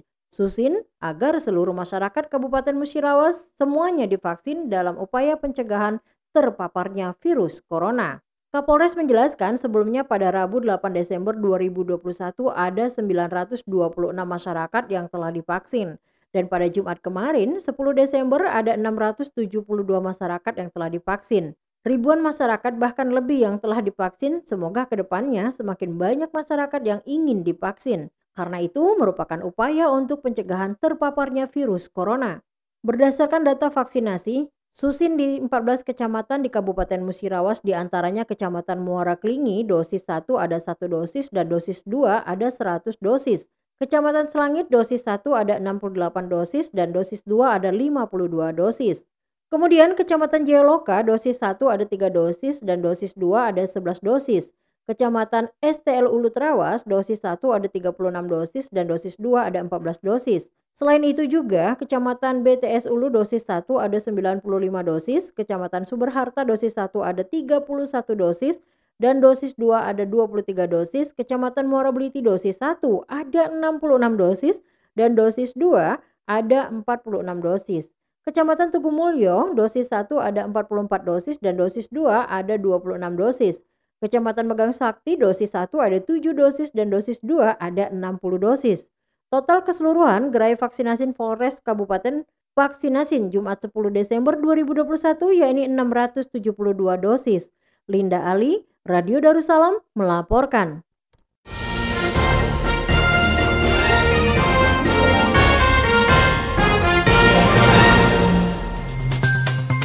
Baik saudara pendengar di mana pun Anda berada, masih di Suara Nusantara edisi 134 produksi LPPL Sturada Pangkal Perjuangan Karawang, Jawa Barat. Berikutnya, LPPL Suara Perintis Kota Sukabumi, ketersediaan dan stok bahan pangan di kota Sukabumi untuk menghadapi libur Natal dan Tahun Baru dipastikan aman. Selengkapnya, reporter Siti Aspia Sari melaporkan. Ketersediaan dan stok bahan pangan di kota Sukabumi untuk menghadapi libur Natal dan Tahun Baru dipastikan aman. Hal ini diungkapkan oleh Kepala Bidang Perdagangan Dinas Koperasi, Usaha Mikro, Perindustrian dan Perdagangan Diskumindag Kota Sukabumi, Widya Yuda Setiawan, dalam pemantauan ketersediaan, pasokan, harga, dan keamanan pangan pokok strategis pada hari Rabu 15 Desember 2021 di City Mall. Pemantauan melibatkan tim gabungan yang terdiri dari Dinas Ketahanan Pangan, Pertanian dan Perikanan, DKP 3, Diskumindag, dan Dinas Kesehatan, dilaksanakan selama dua hari di beberapa pasar modern dan tradisional seperti Jogja Department Store dan Superindo. Terdapat 11 komoditas utama yang dipantau antara lain beras, jagung, daging, bawang, dan cabai, termasuk makanan kemasan. Kepala Bidang Perdagangan Diskumindag menyatakan hasil pemantauan menunjukkan harga komoditas utama terkendali masih di bawah harga eceran tertinggi. Sedangkan ketika ditanya mengenai harga minyak goreng yang naik, dijelaskannya hal ini memang menjadi fenomena secara global karena menguatnya harga CPO atau minyak kelapa sawit dunia. Sementara Kepala Bidang Ketahanan Pangan DKP 3, Sunario, hasil pemantauan dari dua lokasi menunjukkan pangan asal hewan maupun tumbuhan aman untuk dikonsumsi. Ia pun menghimbau seandainya masyarakat menemukan pangan yang tidak aman untuk dikonsumsi agar segera melaporkan ke DKP 3. Alhamdulillah ini dari pemantauan yang kita laksanakan hari ini di dua perwakilannya di super, juga supermarket sama dari Superindo dari sisi keamanan pangan kita tidak mendapatkan uh, indikasi ada masalah. Artinya pangan yang tersedia baik pangan segar asal tumbuhan maupun pangan asal hewan yang tersedia di Kota Sukabumi alhamdulillah layak dan aman dikonsumsi oleh masyarakat sehingga tidak perlu ada kekhawatiran. Tapi tetap kehati-hatian memang kita tetap menyarankan ya, makanya harus membeli di tempat-tempat yang secara legalitasnya sudah jelas. Kemudian kalau misalkan masyarakat mendapatkan atau menemukan uh, produk yang secara label maupun apa kemasan dan segala macam ini memang harus hati hati-hati juga. Jadi kita saling ya kalau misalkan perlu dilaporkan aja ke kami maupun ke teman-teman di Kemendak, insya Allah nanti kita bisa tindak lanjuti. Dari LPPL Suara Perintis Kota Sukabumi, Siti Asfiasari melaporkan untuk Suara Nusantara.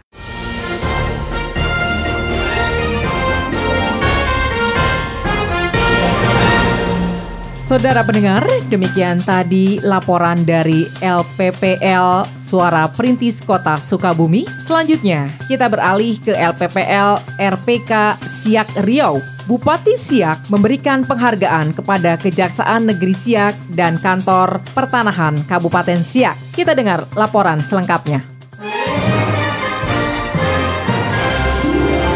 Bertempat di Balai Rung Datuk Empat Suku Kabupaten Siak, Kepala Kejaksaan Negeri Siak Dharma Bela Timbas menerima penghargaan dari Bupati Siak Alfedri. Penghargaan ini diberikan kepada Kejaksaan Negeri Siak atas keberhasilannya dalam melakukan mediasi pengembalian sisa pelepasan kawasan hutan seluas 5.532 hektar. Selain itu penghargaan juga diberikan kepada kantor pertanahan Kabupaten Siak karena telah ikut berperan aktif dalam penyelesaian konflik pertanahan di Kabupaten Siak. Menurut Kepala Kejaksaan Negeri Siak, pihaknya melakukan mediasi dengan PT Duta Swakarya Indah ini karena adanya surat kuasa dari pemerintah Kabupaten Siak. Ya, sebetulnya hari ini alhamdulillah kita menerima apresiasi ya, apresiasi Terkait dengan keberhasilan kita memediasi dalam perolehan aset yang merupakan hak pengelolaan oleh PT DSI. Luasannya itu sekitar 5.563 hektar itu berada di tiga kecamatan, beberapa kelurahan yang sebetulnya itu berangkat dari program jaga desa dari bidang intelijen kami karena banyak permasalahan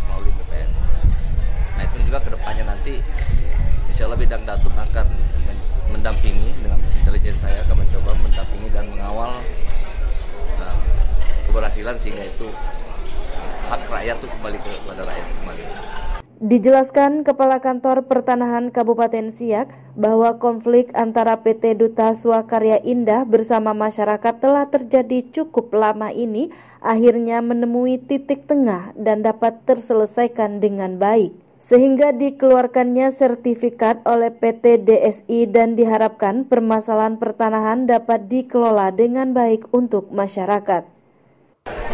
Jadi eh, atas penyelesaian konflik.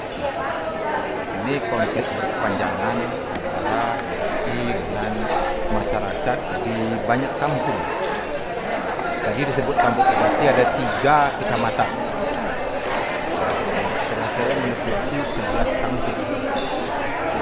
Tentang ini eh, dengan penyerahan sertifikat dari DSI tentunya nanti ke depannya eh, lahan seluas 5.000 hektar ini akan kita jadikan objek jadian dalam bentuk eh, redistribusi tanah kepada penduduk tempatan kepada penduduk-penduduk kampung di sekitar nantinya.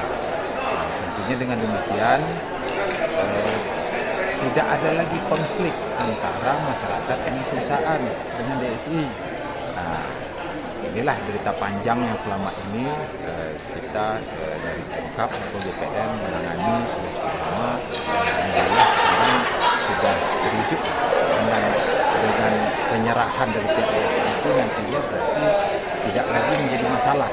Dukungan dari Kejaksaan Negeri Siak dan pihak pertanahan yang telah mengupayakan mediasi antara pemerintah dan pimpinan PT DSI sehingga bisa mengembalikan selisih antara kawasan hutan dan izin lokasi perusahaan kepada pemerintah Kabupaten Siak melalui kantor pertanahan Kabupaten Siak. Ya, Pemda Kabupaten Siak memberikan apresiasi dan penghargaan pertama kepada Bapak Kepala Kejaksaan Negeri Siak yang telah mengupayakan mediasi dengan pimpinan dari PT DSI sehingga DSI bisa mengembalikan uh, selisih antara pelepasan kawasan hutan dengan izin lokasinya.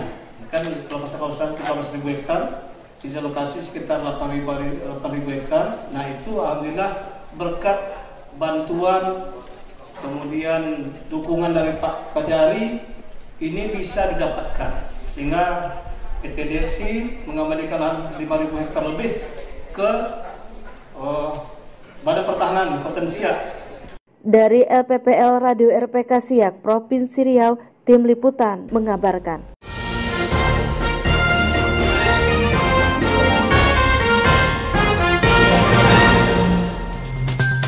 Berikut informasi dari LPPL Radio Ananta Praja Suara Jembrana Bali. Pemkap Jembrana bersama Pemprov Bali menyerahkan bantuan kemanusiaan terhadap korban bencana erupsi Gunung Semeru. Selengkapnya disampaikan reporter Widi.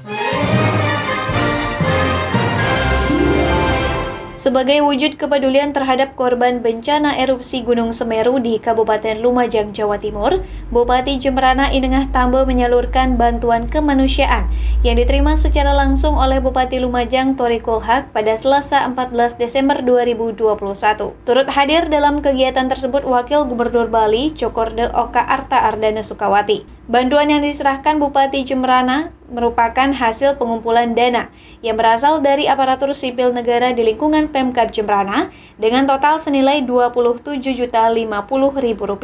Sedangkan bantuan lainnya berupa mie instan 35 dus, air mineral 30 dus, pasta gigi 2 dus, sabun batang 3 dus, dan sikat gigi 2 dus. Bersamaan dengan Pemkab Jemrana, Provinsi Bali juga menyalurkan bantuan kemanusiaan yang diserahkan langsung oleh Wakil Gubernur Bali Cokorde Oka Arte Ardana Sukawati yang juga diterima oleh Bupati Lumajang. Bupati Jemrana Inengatamo menyampaikan turut prihatin atas musibah erupsi Gunung Semeru yang terjadi beberapa pekan lalu. Semoga dengan bantuan tersebut sedikit tidaknya dapat meringankan beban masyarakat yang ada di pengungsian. Dari Jemrana Bali, Widi melaporkan untuk Suara Nusantara.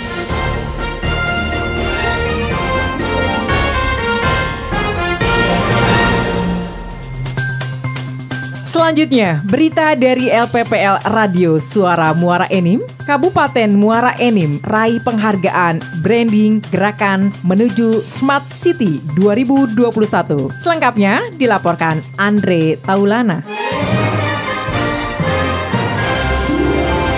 Kabupaten Muara Enim raih penghargaan Smart Branding Gerakan Menuju Smart City 2021.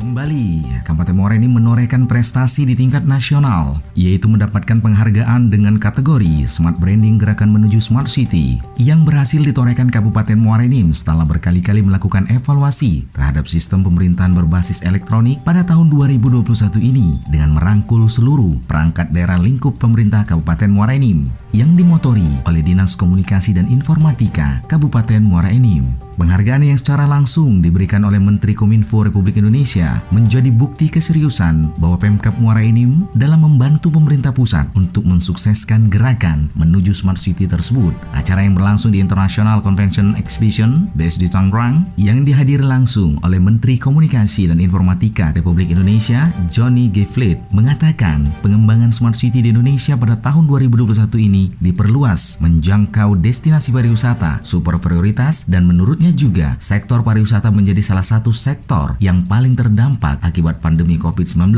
dan pemerintah fokus untuk mempercepat pemulihan sektor ini. Sementara itu, Kepala Dinas Komunikasi dan Informatika Kabupaten Muara Enim Ardian Arifan Ardi mengatakan penghargaan tersebut merupakan hasil sinergitas dari seluruh elemen perangkat daerah lingkup Pemkap Muara Enim. Andre Tolana, Suara Muara Enim Radio untuk Suara Nusantara.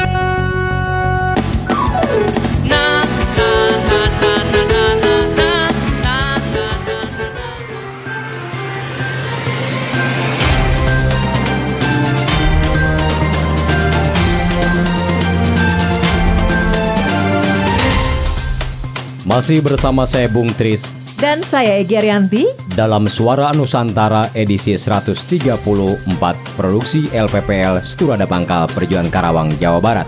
Berikut LPPL Basemah Pagar Alam menginformasikan Asisten Bidang Administrasi Umum Setdako Pagar Alam Haji Hermawan membuka kompetisi kejuaraan Wali Kota Pagar Alam U20 tahun 2021. Selengkapnya disampaikan reporter Randy.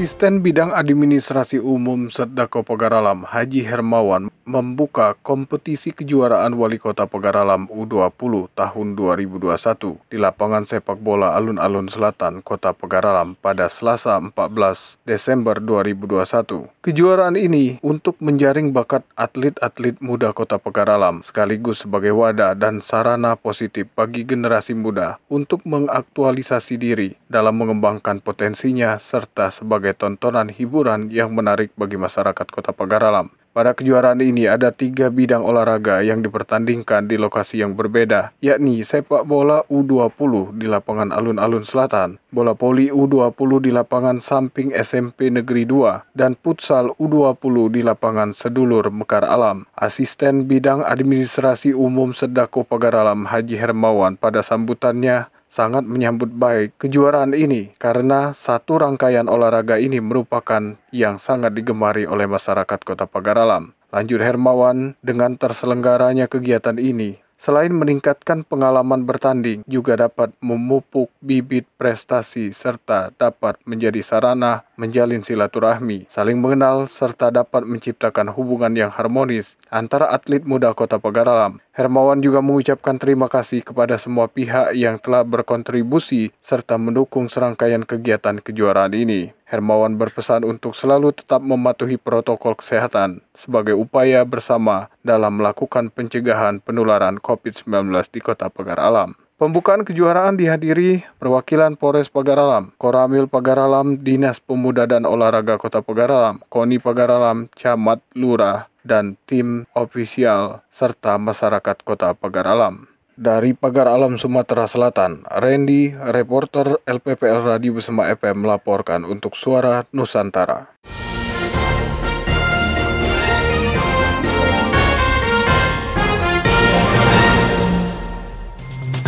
Dari LPPL Basema Pagar Alam, berikut kita simak berita dari LPPL Rapemda Pringsewu angka prevalensi stunting di Kabupaten Pringsewu pada tahun 2021 turun menjadi 1.843 balita dari tahun sebelumnya yakni 2.145 balita pada tahun 2020. Selengkapnya dilaporkan oleh reporter Anton Hapsara. Angka prevalensi stunting di Kabupaten Pringsewu pada tahun 2021 turun menjadi 1.843 balita atau 6,45 persen dari tahun sebelumnya, yakni 2.145 balita atau 7,57 persen pada tahun 2020. Demikian diungkapkan Bupati Pringsewu Sujadi saat membuka fokus group discussion serta koordinasi institusi pendidikan dan organisasi profesi dalam rangka penurunan stunting di Aula Utama PMK Pringsewu Selasa 14 Desember 2021. Angka tersebut, ungkap Bupati, merupakan hasil pengukuran tinggi badan terhadap anak di bawah 5 tahun, di mana hasil pengukuran tersebut beserta publikasi angka stunting merupakan salah satu intervensi terintegrasi yang dilakukan pemerintah Kabupaten Pringsewu yang digunakan untuk memperkuat komitmen pemerintah daerah dan masyarakat dalam gerakan bersama penurunan stunting. Pengukuran dan publikasi angka stunting ini adalah upaya untuk memperoleh data prevalensi stunting terkini pada skala layanan tingkat kabupaten, kecamatan, dan pekon atau desa. Dikatakan, upaya penurunan stunting ini terdiri dari intervensi spesifik dan intervensi sensitif yang harus dilakukan oleh semua pihak, Salah satu upaya untuk meningkatkan keakuratan data dalam pengukuran stunting diperlukan alat antropometri yang sesuai dengan standar, di mana Pringsewu sudah mengadakan alat antropometri dengan memanfaatkan dana desa mulai tahun 2019 hingga sekarang dan dengan anggaran dana alokasi khusus atau DAK 2021. Pringsewu menargetkan pada tahun 2022 mendatang satu posyandu, satu alat antropometri.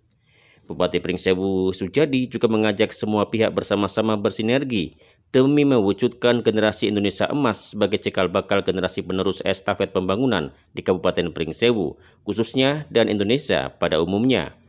Kegiatan FGD digelar secara offline dan online, diikuti seluruh OPD dan instansi terkait beserta stakeholders – pada kesempatan tersebut, turut ditandatangani komitmen bersama organisasi profesi dan institusi pendidikan di Kabupaten Pringsewu, serta penyerahan secara simbolis alat antropometri oleh Bupati kepada para kepala pekon atau kepala desa serta lurah di Kabupaten Pringsewu. Dari Pringsewu, Anton Napsara, LPPL, Radio Siaran Pemerintah Daerah Kabupaten Pringsewu untuk Suara Nusantara.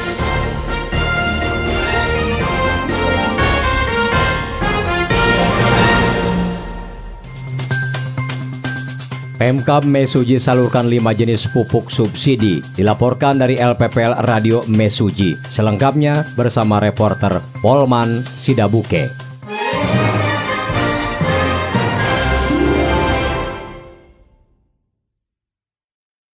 Pemkab Mesuji salurkan 5 jenis pupuk subsidi. Guna meningkatkan kesejahteraan petani, Dinas Pertanian Mesuji melalui bidang sarana dan prasarana telah menyalurkan lima jenis bantuan pupuk bersubsidi ke para petani di kabupaten tersebut. Kepala Bidang Sarana dan Prasarana Dinas Pertanian Mesuji, Gunawan mengatakan penyaluran pupuk bersubsidi ini telah tersalurkan pada bulan Desember tahun 2021 yang dikeluarkan dari PT Putri dan PT Petrokemia.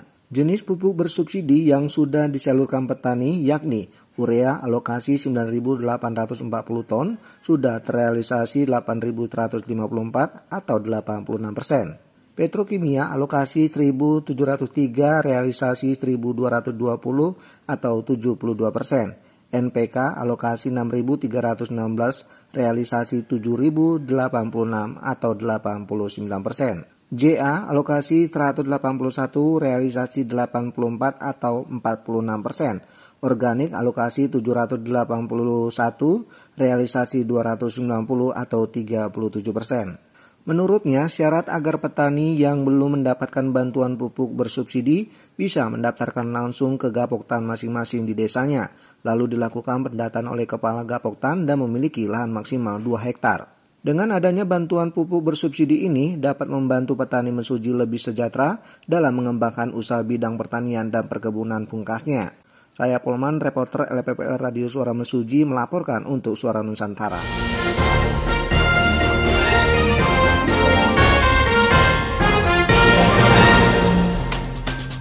Dari LPPL Radio Mesuji, berikut kita dengarkan berita dari LPPL Irama FM Purworejo. Berikut berita selengkapnya.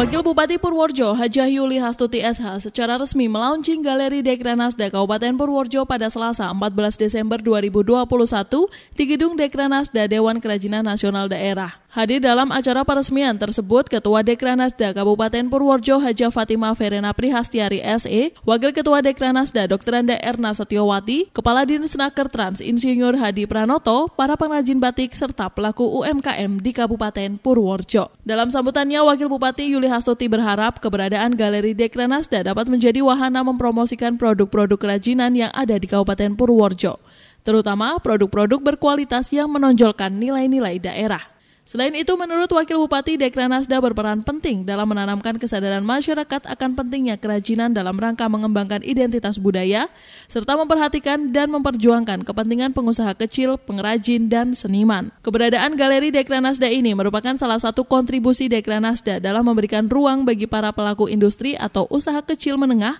untuk memasarkan hasil produksinya. Dekranasda berperan penting dalam menanamkan kesadaran masyarakat akan pentingnya kerajinan dalam rangka pengembangan identitas budaya serta memperhatikan dan memperjuangkan kepentingan pengusaha kecil, kerajinan, dan seniman. Keberadaan galeri Dekranasda ini merupakan salah satu kontribusi Dekranasda dalam memberikan ruang bagi para pelaku IKM untuk memasarkan hasil produksinya. Sementara itu, Ketua Dekranasda Haja Fatima Verena Prihastiari SE menjelaskan bahwa Galeri Dekranasda ini nantinya akan difungsikan untuk mempromosikan produk kerajinan Kabupaten Purworejo kepada masyarakat, baik domestik maupun nasional. Menurutnya, saat ini ada 70 IKM dan UKM tergabung dalam Dekranasda Kabupaten Purworejo. Tujuan pembangunan dari Galeri Dekranasda ini nantinya akan difungsikan untuk mempromosikan produk kerajinan Kabupaten Purworejo kepada masyarakat baik domestik maupun nasional. Usai menyampaikan sambutan, Wakil Bupati bersama dengan Ketua Dekranasda secara simbolis memotong pita sebagai tanda pembukaan Galeri Dekranasda dan dilanjutkan melihat produk yang dipamerkan di dalam galeri. Saya Rizky Amelia dari LPPL Radio Irama FM Purworejo melaporkan untuk Suara Nusantara.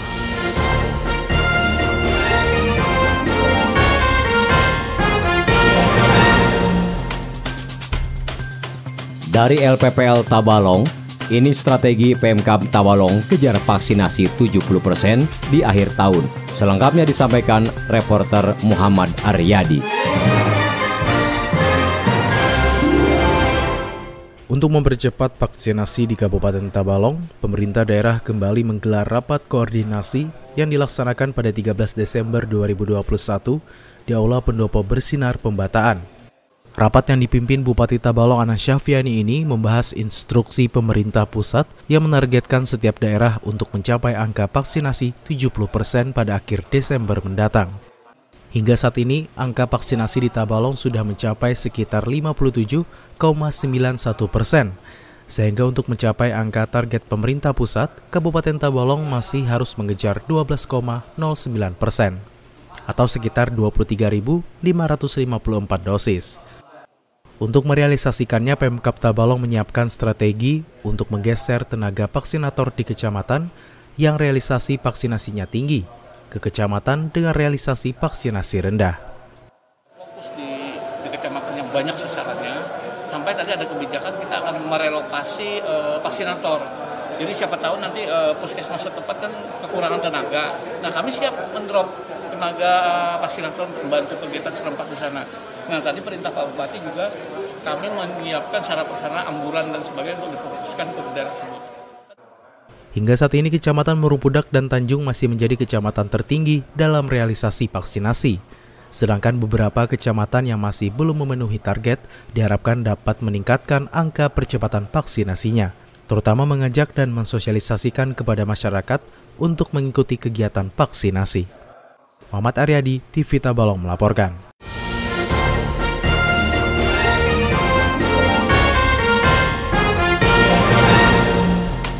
Saudara pendengar dari LPPL Radio Bahana Batang Hari Jambi, Bupati Batanghari lantik 59 kades terpilih di Kabupaten Batanghari. Selengkapnya akan dilaporkan oleh reporter Regina Masli. Bupati Batanghari Muhammad Fadil Arif SE melantik 59 kepala desa kadis terpilih atau menang dalam perhelatan Pilkades serentak yang dilaksanakan pada bulan Oktober lalu. Pelantikan tersebut dilaksanakan di ruang pola besar kantor Bupati Batanghari, yang mana dilantik dan diambil sumpah jabatan oleh orang nomor satu di bumi serentak Regam, Kamis 16 Desember 2021. Dan hadir juga pada kesempatan itu Wakil Bupati Batanghari Haji Baktiar SP, Sekretaris Daerah Kabupaten Batanghari Haji Muhammad Azan SH, Damdim 0415 Batanghari, Kapolres Batanghari yang diwakili Kajari Batanghari, serta para camat dan PLT Kadis PMD Kabupaten Batanghari dan para tamu undangan lainnya.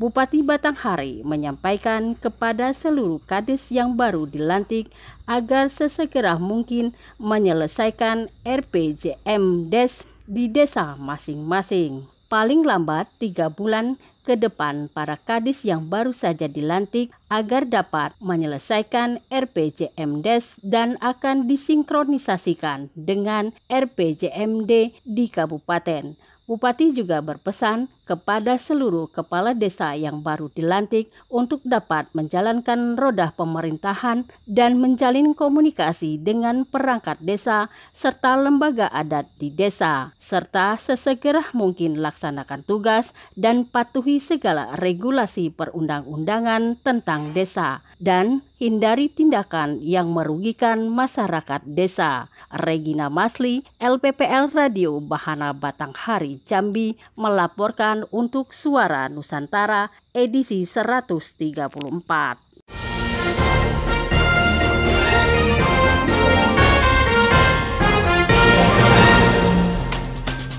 Berikutnya, informasi dari LPPL Radio In FM Kebumen dan inilah berita selengkapnya. Pemerintah Kabupaten Kebumen meraih penghargaan Komisi Informasi Provinsi KIP Award Jawa Tengah kategori informatif pemerintah kabupaten atau pemerintah kota. Penghargaan diterima langsung oleh Sekda Kebumen Ahmad Ujang Sugiono mewakili Bupati Kebumen saat acara penganugerahan Badan Publik KIP Award Provinsi Jawa Tengah tahun 2021 Selasa 14 Desember 2021 yang berlangsung di Universitas Dianuswantoro Semarang. Selain pemerintah Kabupaten Kebumen, penghargaan untuk kategori ini juga diberikan untuk Kabupaten Batang, Kabupaten Banyumas, Kabupaten Demak, Kabupaten Karanganyar, Kabupaten Wonogiri, dan Kota Semarang. Acara yang mengambil tema Satu Dasawarsa Komisi Informasi Provinsi Jawa Tengah berkarya ini juga dihadiri Wakil Gubernur Jawa Tengah Taji Yasin Maimun, Komisioner Komisi Informasi Pusat, Ketua Komisi Informasi Provinsi Jawa Tengah, serta Badan Publik di Jawa Tengah. Wakil Gubernur dalam sambutannya menyampaikan ucapan selamat kepada semua penerima penghargaan karena keberaniannya membuka diri, memberikan informasi sehingga bisa bekerja lebih baik. Lebih lanjut, Taji Yasin berharap pelayanan publik tidak berhenti pada pemberian informasi, tetapi dalam mengungkapkan penanganan. Selain itu juga berharap roh keterbukaan informasi publik menetes hingga desa dan kelurahan. Ketua KIP Jawa Tengah Sosiawan menyampaikan, pemerintah sebagai badan milik publik wajib memberikan informasi yang dibutuhkan masyarakat, terutama di tengah arus informasi yang kian samar dengan lalu lalang informasi yang tidak benar alias hoax. Terkait KIP Award 2021, Sosiawan menyebut pihaknya telah melakukan seleksi ketat. Penilaian berdasarkan Undang-Undang Nomor 14 Tahun 2008 tentang Keterbukaan Informasi Publik. Pihaknya telah melakukan monef menakar sejauh mana badan publik memenuhi standar pelayanan kepada publik sehingga apakah badan tersebut masuk dalam kategori cukup informatif menuju atau sudah informatif. Sementara itu, ikut menyaksikan secara langsung dari Pemkap Kebumen, Sekretaris Dinas Kominfo Kabupaten Kebumen Budiono, dan Kabit IKP Dewi Indriastuti.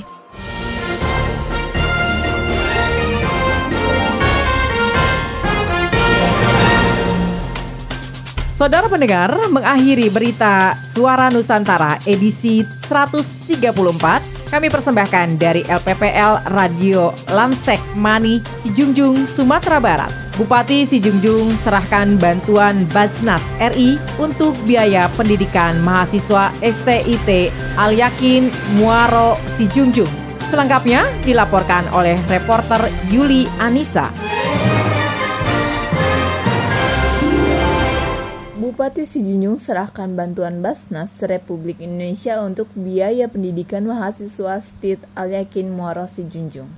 Bupati Sijunjung Bani Diva Yuswir menyerahkan bantuan biaya pendidikan dari Basnas Republik Indonesia untuk mahasiswa STIT Yayasan Al-Yakin Muaro Sijunjung di kampus sekolah tinggi tersebut di Muaro Sijunjung pada Senin 13 Desember 2021. Menurut Wakadua Basnas Kabupaten Sijunjung Haji Syahril Syahda, bantuan pendidikan dari Basnas Republik Indonesia sejumlah 43 juta untuk 40 orang mahasiswa kurang mampu secara simbolis diserahkan oleh Ketua Basnas Kabupaten Sijunjung yang diwakili oleh Wakasatu Haji Darmawan SH kepada Bupati Sijunjung Bani Yuswir dan didampingi oleh Wakil Bupati Haji Iradatila dan dari Bupati dan Wakil Bupati diserahkan kepada Ketua Yayasan Al Yakin Haji Dasman Kahar SAG yang didampingi oleh Ketua Stit Haji Nasrul MPD.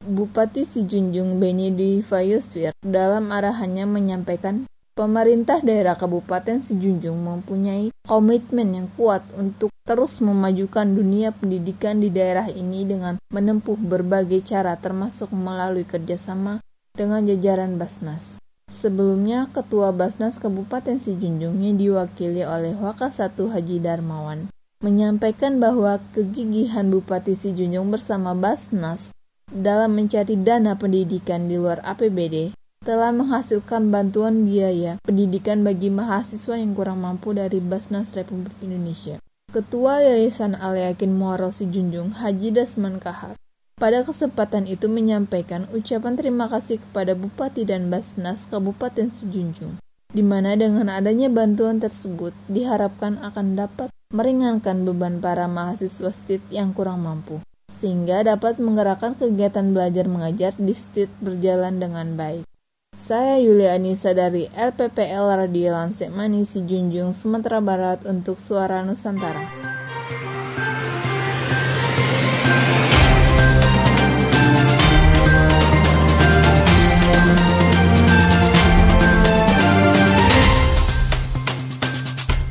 Saudara pendengar di mana pun Anda berada, demikian Suara Nusantara edisi 134 produksi LPPL Sturada Pangkal Perjuangan Kabupaten Karawang, Jawa Barat kami sampaikan.